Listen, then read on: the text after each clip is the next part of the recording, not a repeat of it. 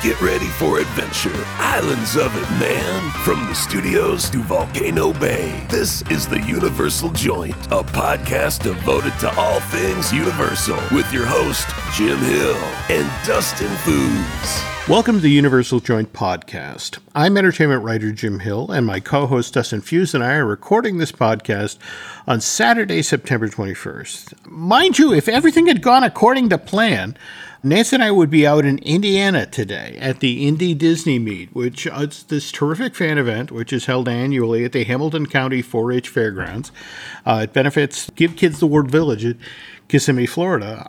Unfortunately, as you can hear by my voice, I came down with the creeping crud, which uh, basically made uh, making that two day long, 14 hour drive out to Noblesville, Indiana impossible, which Uh, which made me uh, feel doubly bad, both for being sick and also for leaving the the Dis- Indy Disney meet folks in the lurch. And I apologize for anybody who who came by the fairgrounds to see me, and hopefully Nancy and I will be back next year. And in fact, Dustin, maybe next year we can bring you down there because it's, it's it's a great take in, and we we normally try and record a podcast live there in front of an audience. Yeah, that'd be awesome. I was looking at the lineup that was going down there. They had Yeehaw Bob. They had obviously the the couple of podcasts that you were going to do with Aaron Adams and Dan Z was there, right? Yeah, and well, actually, Dan is going to be on the big stage there with Lou Mongello. So it's, it's wow. they get to see you know, fun people. And yeah. but again, I just feel bad for dropping out at the last minute like that. I think we all learned from Typhoid Mary, and I just I did not want to get Indiana sick. So yep. And I think they would appreciate that. And you know, at the end of the day, I'm sure Dan and Aaron will will be able to represent the Jim Hill Media podcast network as uh, well as they can. Well, anyway, it's it's uh, obvious again. Apologies, been far too long between shows here, folks. Lots of Universal related news for Dustin and I to cover here. So why don't we just jump into it, Dustin? You sent along that piece of info about the Orlando Utilities Commission. Do you want to take the ball here and explain what happened? Yeah, so it looks like what's going on is uh, Universal's they're trying to keep all of their information close to their chest. As Tom Schroeder, VP of Corporate Communications, says uh, over at Universal Orlando Resort, when he says we're in a very competitive business and aggressively protect our trade secrets, that's incredibly true. What's come out is that um, Universal is asking the five Orlando Utilities Commission employees to sign non disclosure agreements. And that's something that's different than normal, right? I guess starting in November of uh, 2018, yep. and then continuing through May of this year. Over several different meetings, they asked five different employees to sign NDAs about the Epic Universe project, the uh, the theme park that they're building across the way from the Orange County Convention Center. Yep. And the problem here is that these are public employees. The rules that apply, you know, in regard to these are public records. Public employees are working on a project. So the Sentinel that broke this story. Mm-hmm. And public records are a reporter's friend. And the fact that here were public employees signing NDAs, that really kind of rubbed the, the, Sentinel the wrong way. And but as you said, Schroeder mentioned, you know, this is a very competitive business and they're Well you're you're getting folks who are they're public employees, they're paid by the the taxpayer and by you know all of these the commission that's doing work. And these public employees who are working for the uh, the utilities commission they're working on a project that first off hasn't been completely signed off on. Like they're looking at this project that still hasn't had every single piece of the theme park signed sealed delivered there's a general consensus on what the park will look like but we still don't know. It's a very fluid situation at this point, correct? Tom Williams, the chairman and CEO of the Universal Parks and Resorts, he spoke just last week at a, a Bank of America Merrill Lynch conference. I, I want to say it was an entertainment communications, and uh, I'm forgetting the exact nomenclature that we use for this conference out in LA. But yeah, he in talking about oh, what was going on with Epic Universal, it's you know, it's like, look, we haven't announced the content in terms of the intellectual property or even the timing because it's senseless to do so. I mean, why tell the competition what you're doing? And beyond that, why risk deferring attendance? That makes no sense. Yep, absolutely. And I was fascinated by him mentioning deferring attendance because if we can pivot just to the situation at Disney, uh, particularly uh, Disneyland Park and Disney's Hollywood Studios, mm-hmm. I'm sure you've been paying attention to what people are saying about Galaxy's Edge and how even now in California, when basically all of the annual pass holders can get into Black Spire Outpost. And face it, you know, that was never an issue in Orlando. Mm-hmm. And there's been this sort of constant murmuring about where are the crowds?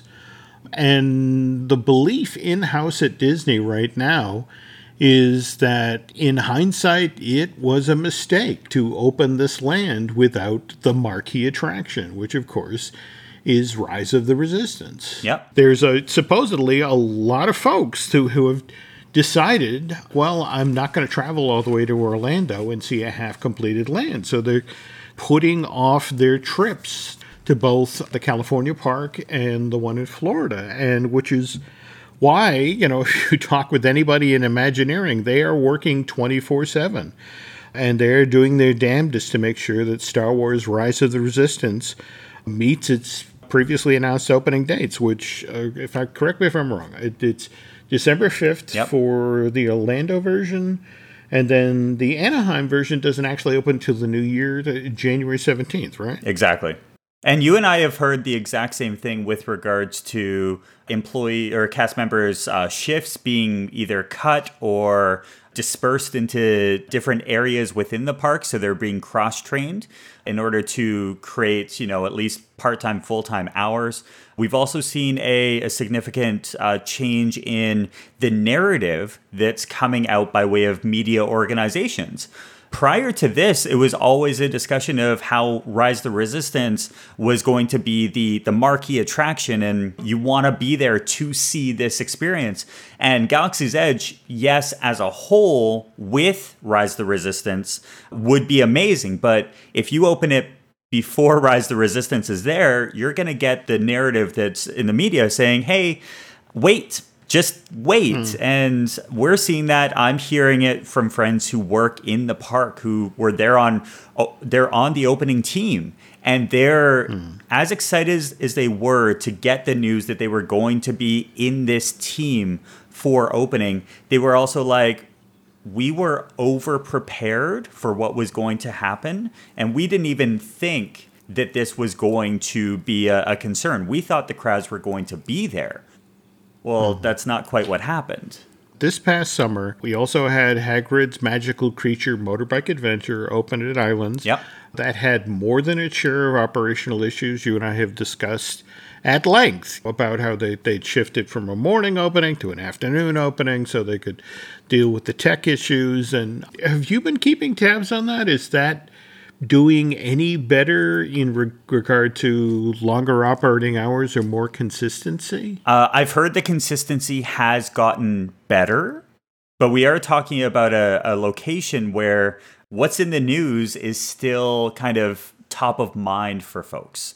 So they're mm. not having the same kind of expectation of, oh, we're going to be spending 10 hours in a line at Hagrid's. We know what to possibly expect, which is actually why you're seeing a lot uh, a lot more of a uh, a discussion on do we get a day pass or do we go to a multi-day pass focusing on the multiple parks just because well what happens if we show up and on Hagrid's is not running well you're not getting that disappointment so it could actually work out in in Universal's favor that folks are mm-hmm. going to go out there and buy the annual pass versus buying a, a one or a two day ticket just to, to mm. save face. When the Wizarding World initially opened in June of 2010, yep.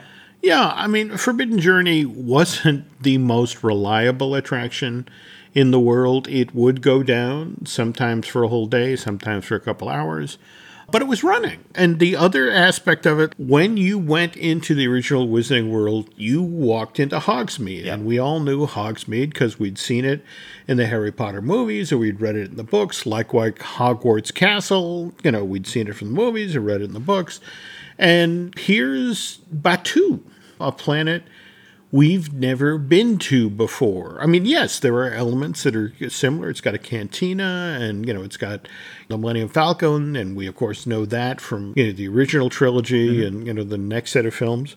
But in hindsight, it really does look like it was a mistake to assume that Star Wars in and of itself was enough that people maybe did really want to go to Mos Eisley or Cloud City, mm-hmm. someplace they'd seen from the films, and that I can't share names of who I've been chatting with, but there's, there's at least one more Star Wars land coming, and mm-hmm. that's supposed to be built right alongside Frozen Land at Walt Disney Studios Park in Paris. And evidently, there some quite serious discussions about let's be a lot more specific with this one. I don't know if you've talked about it before, but we brought up uh, over on the the other show that I do the difference between what the media discussed at D23 and then that secondary media expo that happened with Disneyland Paris. Why it wasn't included in the same experience. Why there wasn't a lot of conversation about Frozen or Star Wars Galaxy's Edge or the Marvel campus going to Disneyland Paris, why there was nothing at D23. And then within a couple of weeks of that experience, why we got this media expo where all this amazing concept art and plans and everything were, were put out. And I just find it really funny thinking about the the correlation between Universal and Disney on this point, where there are different media markets, and there's also a lot more conversation about traveling overseas. And I could really see how Star Wars Galaxy's Edge over in Paris will do different business than in uh, stateside, as you're going to see with the various Universal properties as they travel around the globe.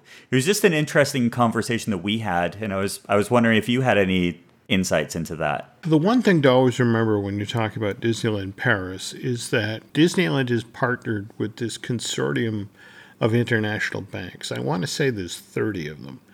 In a lot of ways, Disney is constantly dealing with the fact that because there are these 30 banks involved, and, and ter- in terms, these banks have investors that actually have to sign up on as or sign off on how the bank spends its money. Mm-hmm. They are forced often to be much more open and upfront about what they're doing. In fact, I remember prior to Disney even officially announcing the original version of the Ratatouille attraction that if you knew which bank to go to, they literally had in the lobby the model and the concept art for the attraction before Disney even had admitted that they were doing it. And because there was language in the deal to the effect of, look, well, if we're going to do something, we have to let our investors know in advance and you know give them the right to sign off on this. So mm-hmm. I guess the more interesting question now is where's the bank where all of the Marvel campus art and models are located? Because the person who finds that discovers the gold mine. Yeah. It's like, where in the world is Carmen Sandiego? Oh, there she is. She's in a bank lobby in uh, two blocks away from the, the Eiffel Tower. Okay. Okay, anyway, getting back to Epic Universe Project Yeah. now. So back to Tom Williams. He's talking at this Bank of America Merrill Lynch conference. And he's like, look, we're hard at work. We're doing our research. We're fully planned the park. And we're, you know, what we're doing right now is we're grading the site and preparing the land, installing infrastructure. As a throwaway, Tom let slip how going forward, Universal is going to educate the public about they now have a theme park and a resort that's scattered around a good chunk of, you know, the iDrive area. So the resort that we know today, the, the place where the Universal Studios Florida theme park is located, likewise Island of Adventure, City Walk, and the original hotels, the Portofino, the Royal Pacific, the Hard Rock, Cabana Bay, Sapphire Falls, and the Aventura. That's all going to be known as the North Campus. Makes sense. All right. Meanwhile, that 30 acre chunk uh, along I Drive where Endless Summer is built or being built, that's going to be known as Mid Campus. And then the 750 acres off of Universal Boulevard across from the Orange County Convention Center, that's going to be the South Campus. So going forward, getting the public on board with the whole South Campus, North Campus, Mid Campus idea how are they going to handle transportation? As soon as you, you brought up the mid campus and the 30 mm-hmm. acres, mm-hmm. the first thing that came to my mind as a transportation and knowing Disney the way that uh, we both know it, I think that's going to end up being the hub for the two other campuses kind of feeding guests into that spot. And then they will distribute from that point. Because it's it's almost that mid mid hub area and especially 30 acres versus the the top the 740 and then the 750 that's a great spot to have almost that mid spot with a bus transportation hub uh, and then whatever other styles of transportation they're going to be bringing in which i've heard a couple options but the challenge with what you're saying there, don't, don't get me wrong, on, on paper, that's a wonderful idea. But again, you've got 740 acres on the North Campus, yep. you've got 750 acres on the South Campus, and just 30 so far in the old Wet and Wild site. Now, I've particularly been fascinated by the concept of Universal willing to take a loss on those rooms at in Endless Summer for seven years, mm-hmm. with the idea of getting people addicted to an affordable, highly themed Universal resort right on I Drive. The unsaid portion of that plan is to basically, by keeping the cost of getting a room at Surfside or Dockside cheaper than anything else that's out there on I Drive, is that perhaps one or two of the hotels around there will will go under, and then Universal will be able to snap those up for property that they can additionally develop. So your transportation hub idea is viable, Dustin. The downside is it means that a couple of hotels have to go under to make room for this transportation hub to my knowledge, that hasn't happened yet. And we have talked about a, a, number of the, I guess, ideas in the past that Universal has had the opportunity to buy places like SeaWorld. And that's coming yeah. back to kind of bite them a little bit at this point. But, you know, as the, the property values go up, as soon as uh, Universal announced Epic Universe and now have started to really showcase this campus area, mm-hmm. which anytime we talk about campuses, it just brings me back to university. And it's just mm-hmm. like, oh, going from one campus to the other, how stressful is that? They're going to try and make it as easy as possible, but oh, just that going back to the a time long ago. But I don't know if if they're going to be able to pick up the parcels of land cheaper now than they did 2 months ago prior to this mm-hmm. announcement. That that is true.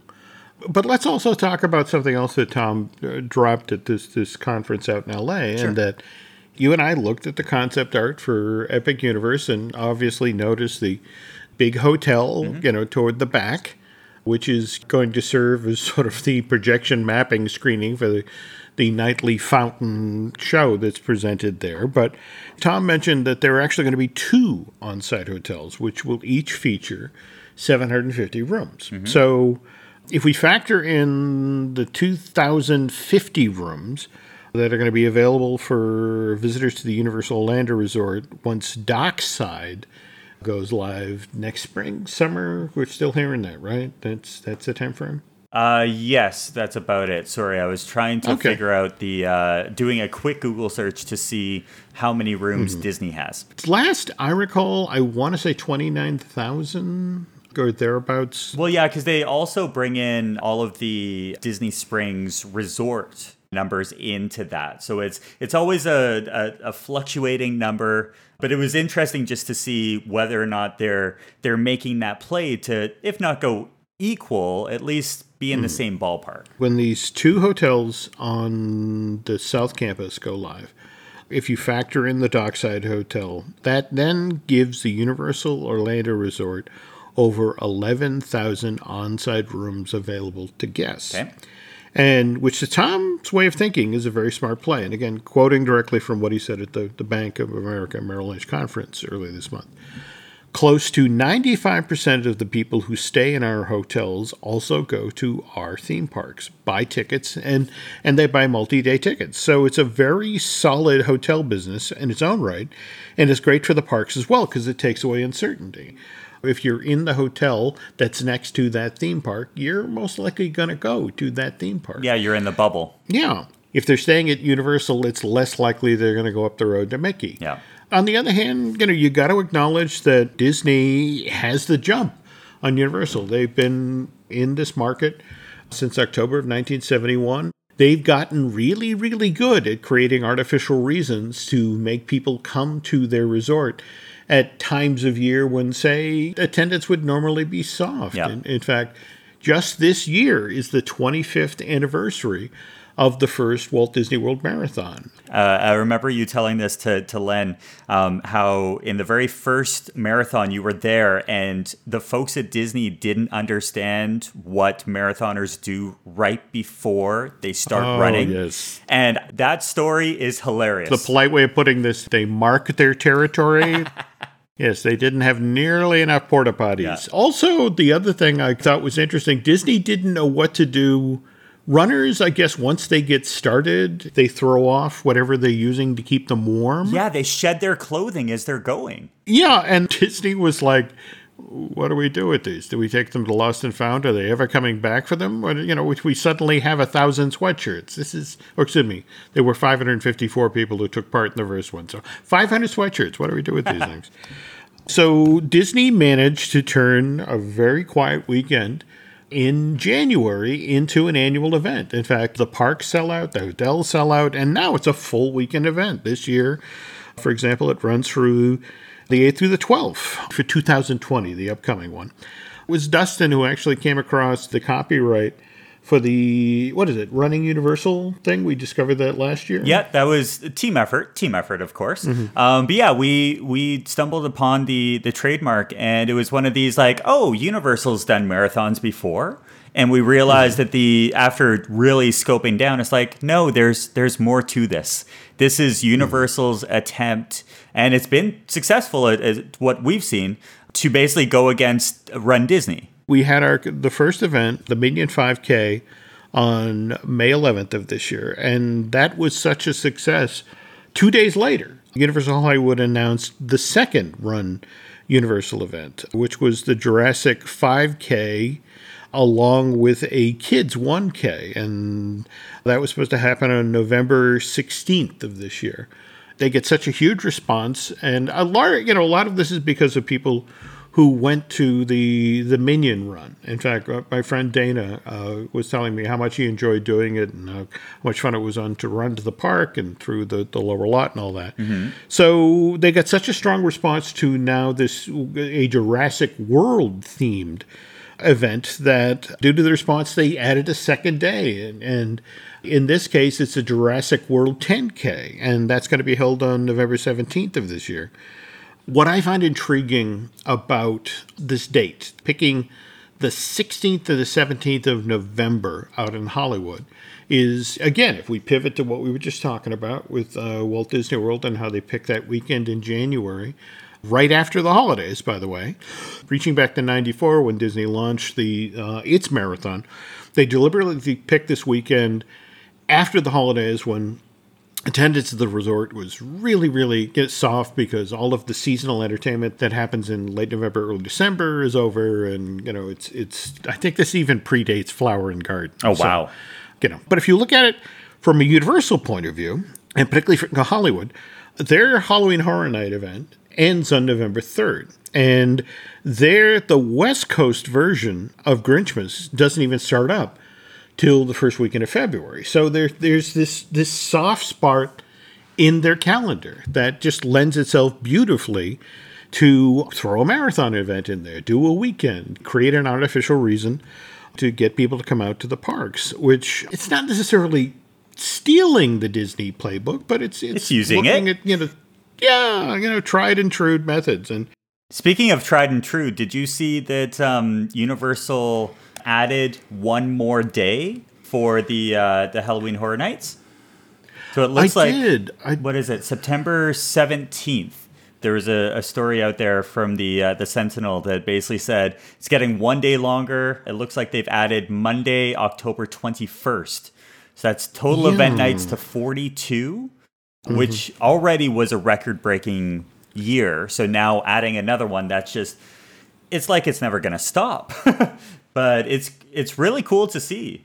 Uh, well, when we get to the second half of the show today, we'll t- actually talk a little bit about that because when you do Universal Orlando Resort and compare it to Universal Studios Hollywood, it turns out okay, they got commonality in some rides and some shows and attractions and and that sort of thing. But the hard reality is they're, they're two different animals. In fact, pivoting again to Universal Orlando Resort, again, we've got the Dominion 5K. It did so well. You know, we've got this Jurassic World thing coming up in November, so it's not really surprised that Universal Orlando wants to get its first running Universal event up out of the ground. But what's intriguing is when they decided to do it. And that's the February 1st and 2nd of 2020. Which, again, if you look at the calendar, Dustin, that's the first weekend of Florida's largest party, which is, of course, what the Universal Orlando Resort calls its Mardi Gras celebration. Yep. It's kind of a different theme for the event. They're calling it the Universal Epic Character Race. Okay. Can't help but notice we're starting to walk the Epic name out there. It's going to be everywhere. Yeah, it makes sense. They've, they've got a couple of years and they want to get people used to the idea of epic entertainment get out ahead of this launch of this epic park. Yep. But if you've been to Mardi Gras at Universal, it's a heavily decorated event. And what they're talking about here is there's a 5K and a 10K. Yep. And that's going to run through both Island of Adventure and Universal Studios Florida. And opening weekend of Mardi Gras, which, uh, you know, traditionally is fairly well attended. And now, of course, this will undoubtedly be held early in the morning. But we're still talking about hotel rooms and people wanting to stay on property. And the 5 and 10Ks, those are usually what, 4, 5 o'clock in the morning, starting for 6? Like, those are early, early things. And the hotels, if they're having those two separate uh, crowds, which let's be honest, folks who go to a running, uh, a marathon event, it's a little bit of a different crowd than folks that are going to a uh, a a nighttime Mardi Gras concert with Big Bad Voodoo Daddy. Like it's just it's different crowds.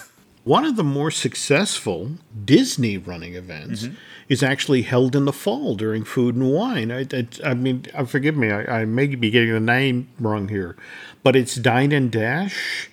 And you leave Epcot, you you run away from the event, you come back, and you celebrate having completed this athletic event by getting a glass of wine, getting a little plate of food.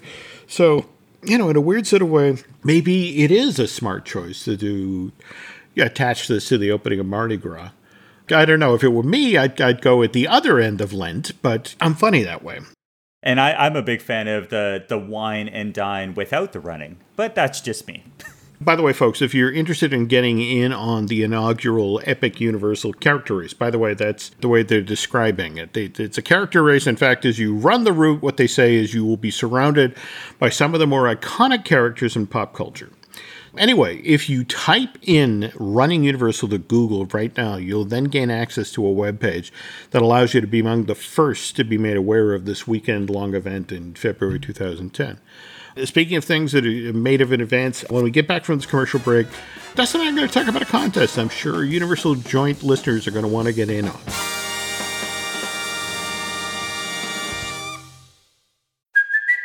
It's Kaley Cuoco for Priceline. Ready to go to your happy place for a happy price? Well, why didn't you say so? Just download the Priceline app right now and save up to 60% on hotels. So, whether it's Cousin Kevin's Kazoo concert in Kansas City, go Kevin, or Becky's Bachelorette Bash in Bermuda, you never have to miss a trip ever again. So, download the Priceline app today. Your savings are waiting. Go to your happy place for a happy price. Go to your happy price, Priceline.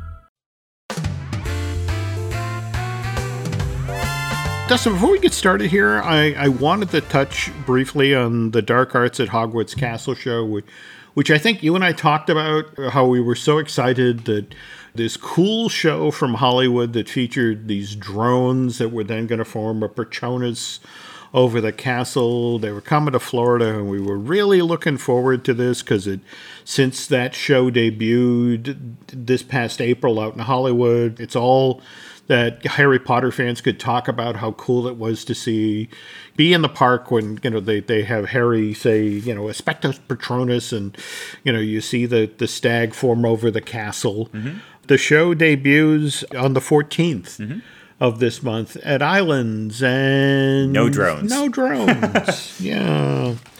I mean, I've been waiting for drones to come back since the Starbright Holidays show at Disney Springs. Did you, did you get to see that during its run in 2016? Oh, yeah, it was amazing. It was well covered, well produced. Uh, it was a great start to see how drones could be incorporated into a Disney and, let's be honest, theme park environment.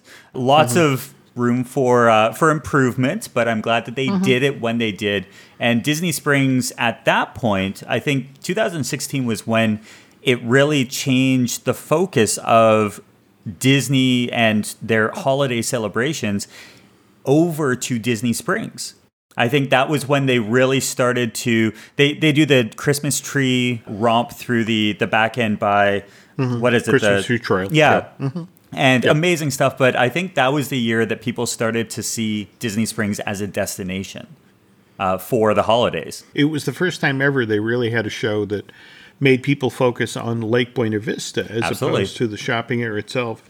I've talked with some friends at Universal Orlando, and basically what they've said is that there's a reason that the show shut down in Hollywood on August 11th. And that was, well, you know, we got to get serious about the mazes we're building for uh, Universal Hollywood's uh, uh, Halloween Horror Nights for Hollywood. And so we couldn't have the drones flying over that area while we had workmen in after hours. And it was kind of the same thing here in Orlando, that it was safety related, coupled with the fact that there just wasn't enough land backstage to do this properly. In fact, Starlight Holiday Show out at Disney Springs, that was 300 drones. Yep. I haven't been able to get any a number solid number yet on the number of drones they used to do the Patronus in the Dark Arts Show at, at Hollywood. Mm-hmm.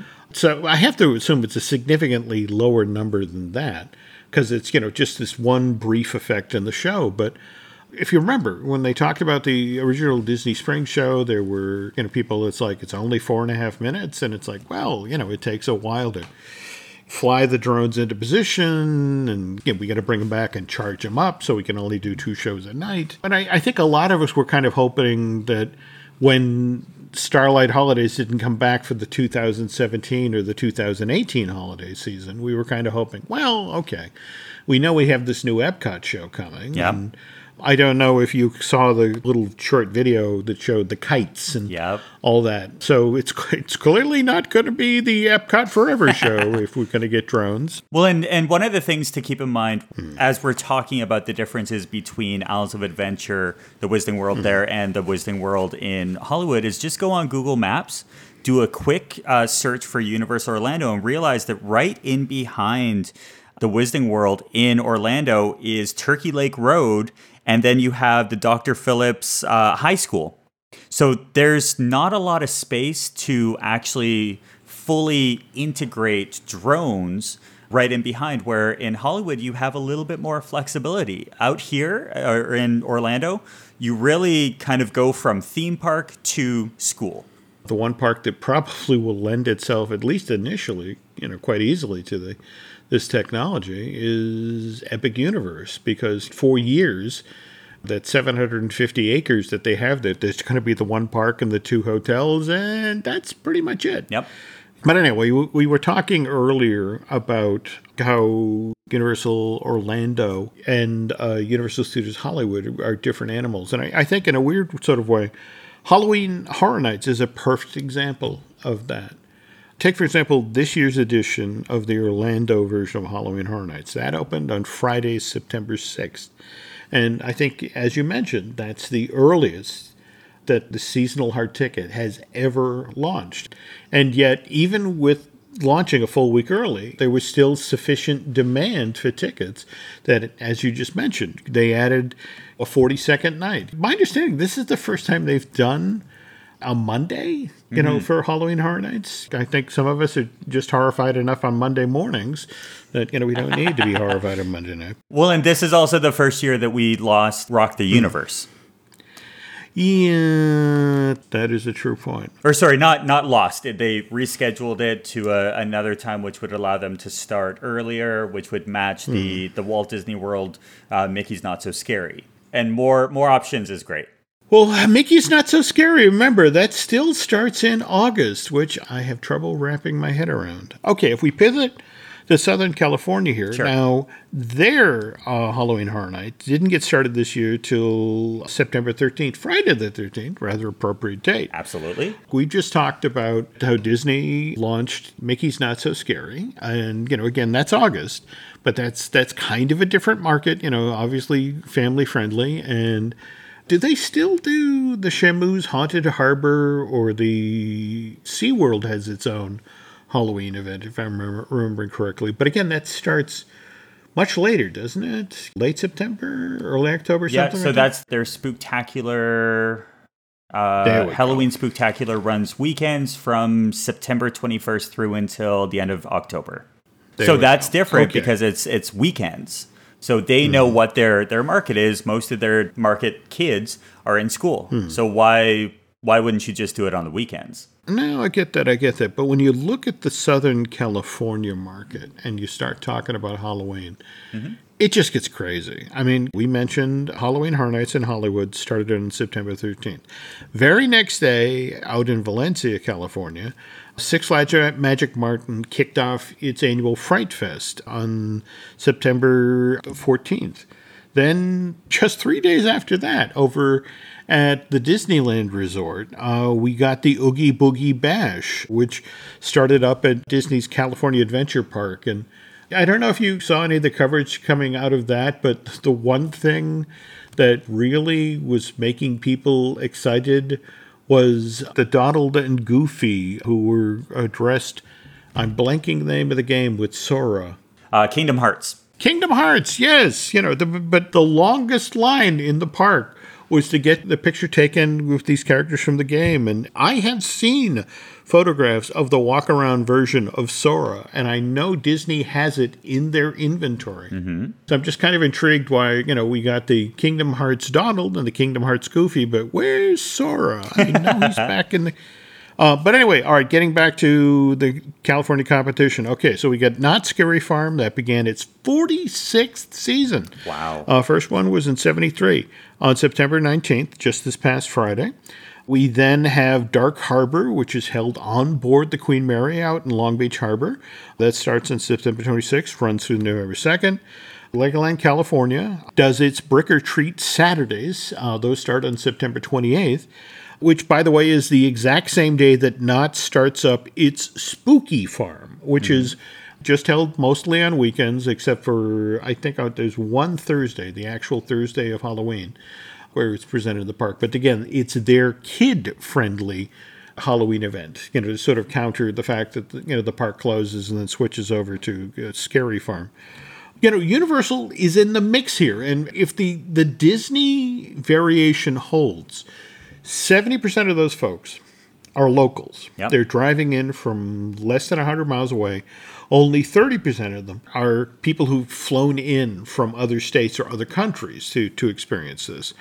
So Universal has that much more competition, but it should count itself fortunate because this year, the Warner Brothers Studio Tour just up the street did their horror made here event where you could tour the certain sections of you know the, from Stephen King's It and uh, again you couldn't pay me money to do that. But for some reason they didn't do that this year though oddly enough they're they're going to be doing a Gilmore Girls holiday event which I, I thought was kind of intriguing. But anyway horror made here is supposedly coming back bigger and better in 2020 So Universal uh, out in California, in order to stay that much more competitive, that you know, to really appeal during the market.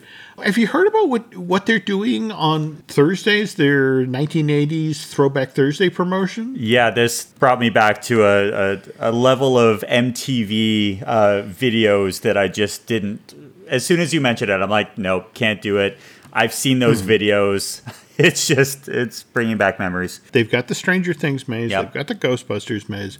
So they've already got a great 1980s vibe going on. And they- they're going to have a DJ dance party, a live band, and supposedly Beetlejuice wandering the park, uh, which in and of itself sounds like a great thing. And by the way, though, again, uh, we were talking about how things tend to start that little bit later out in California Sure. because of the competition. And that actually, Grinchmas at Universal Studios Hollywood has the same issue. I mean, last year, the Southern California version of the seasonal hard ticket, uh, that didn't start till the weekend of December 2nd and 3rd. And then it stayed just as a weekend event, again, the weekend of the 8th and 9th, and didn't get started as sort of a daily entertainment event at the park till the 14th. Oh, And wow. They wrapped the Southern California of Grinchmas on Sunday, December 30th. They didn't even make it till New Year's. Whereas the East Coast version of Grinchmas, which of course is, is held over at Islands in Seuss's Landing, that started as early as uh, Saturday, November 17th, and continued on till January 6th. I mean, you know, it, it started a full week, uh, two weeks early, and ran a week longer than the Hollywood, uh, excuse me, the Hollywood version. So again, uh, two very different animals serving two very different markets in very different ways. Yeah, and you and I, I remember our, our chat last year when we were going through uh, the differences between Hollywood and Orlando. And one of the big things to keep in mind that we brought up that kind of came true was the fact that there's a lot more competition for the scare actors out there. Uh, you're getting not just the Orlando version where there's two options, maybe three if you want to throw in uh, some of the the lesser known experiences, but out there you've got folks who have been being a scare actor. This is what they do every October, and they pick one, and that's what they do every single year.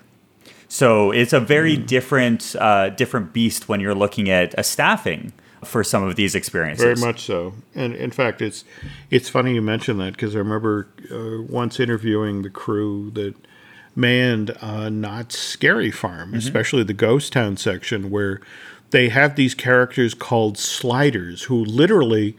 Uh, what they do is they run at you and they have pieces of metal on their knees that they can land on, which allow them to, to slide on their knees at great speed right up, you know, almost hit you. Yeah. And they have guys who've been coming back for 10 or 15 years because it's like, hey, Kay, they know how to do this without killing somebody. They really love this job. They Yeah. really love scaring people. You know, just in fact, they were.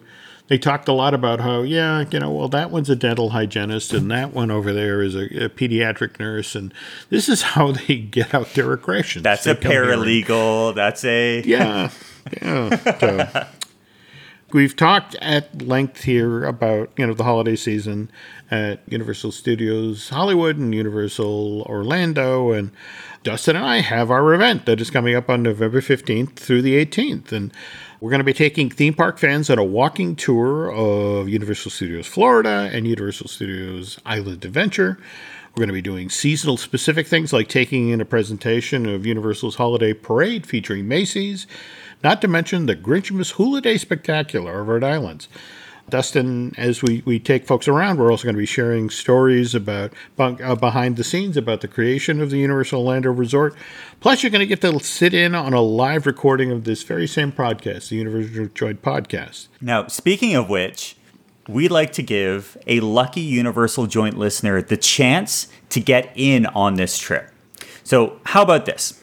If you tweet the keyword Grinchmas, which is kind of appropriate given that we've just been talking about it, uh, both sides, um, but you know, this is one of those things. Tweet the keyword Grinchmas to at Jim Hill Media as a direct message, and we will then enter you into a drawing for a three night stay for two people at the Loews Sapphire Falls Resort at Universal Orlando, November 15th through to the 18th of 2019.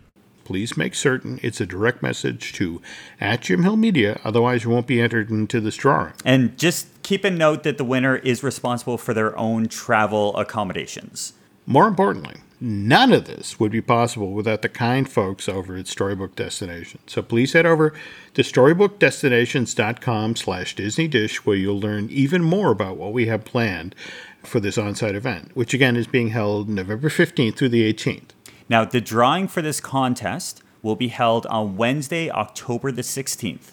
We will tweet our lucky winner, who will then be awarded tickets to the parks and a hotel room for the length of the Universal Joint event, plus entry into all of the tours and the live podcasts. All they'll have to do is find their own way down there to the Universal Orlando Resort. Official rules of this contest are posted over at jimhillmedia.com if you have any technical questions about the contest. But again, the key word from today's show is Grinchmas. And speaking of seasonal shows at the parks, geez, uh, Dustin, we spent all this time talking about the Halloween Horror Nights as an event, but we didn't get around to the specifics about any of the mazes or the scare zones that were assembled this year for Orlando or Hollywood. So I guess we'll have to cover that on the next edition of the Universal Joint Podcast. But until that show goes live, where else can they find you online? So I'm over at stepstomagic.com, uh, Universal and Disney trip planning. I tell people I write about cupcakes for a living, so it's it's good fun. Uh, if you are thinking about heading down to Universal, it's always good to know about tips, tricks, that kind of thing. I'm also on the We Like Theme Parks podcast. It's basically three guys talking about how much we like theme parks. But when we're looking at it, we've got a lot of podcasts here on the uh, on the network, right, Jim? Let me see if I can remember them all. We have Disney Dish with Len Testa. We have the marvelous Disney podcast that I do with Aaron Adams about Marvel Studios. We've got Looking at Lucasfilm that I do with Dan Zehr. Likewise, Fine Tuning with Drew Taylor, where we do all sorts of animation news. And we even have a Disney merch podcast called I Want That with Michelle Valladolid. Uh, if you get over, head over to iTunes and rate and recommend our show. If you get over to Bandcamp and subscribe, that would be helpful. We will try to be back with a brand new show, one that talks and gets into specifics about this year's Halloween Horror Nights. Till then, take care, folks, and thanks for listening. It's been groovy having you hang with us for the Universal Joint. Tune in again for this and other great podcasts found on the Jim Hill Media Network.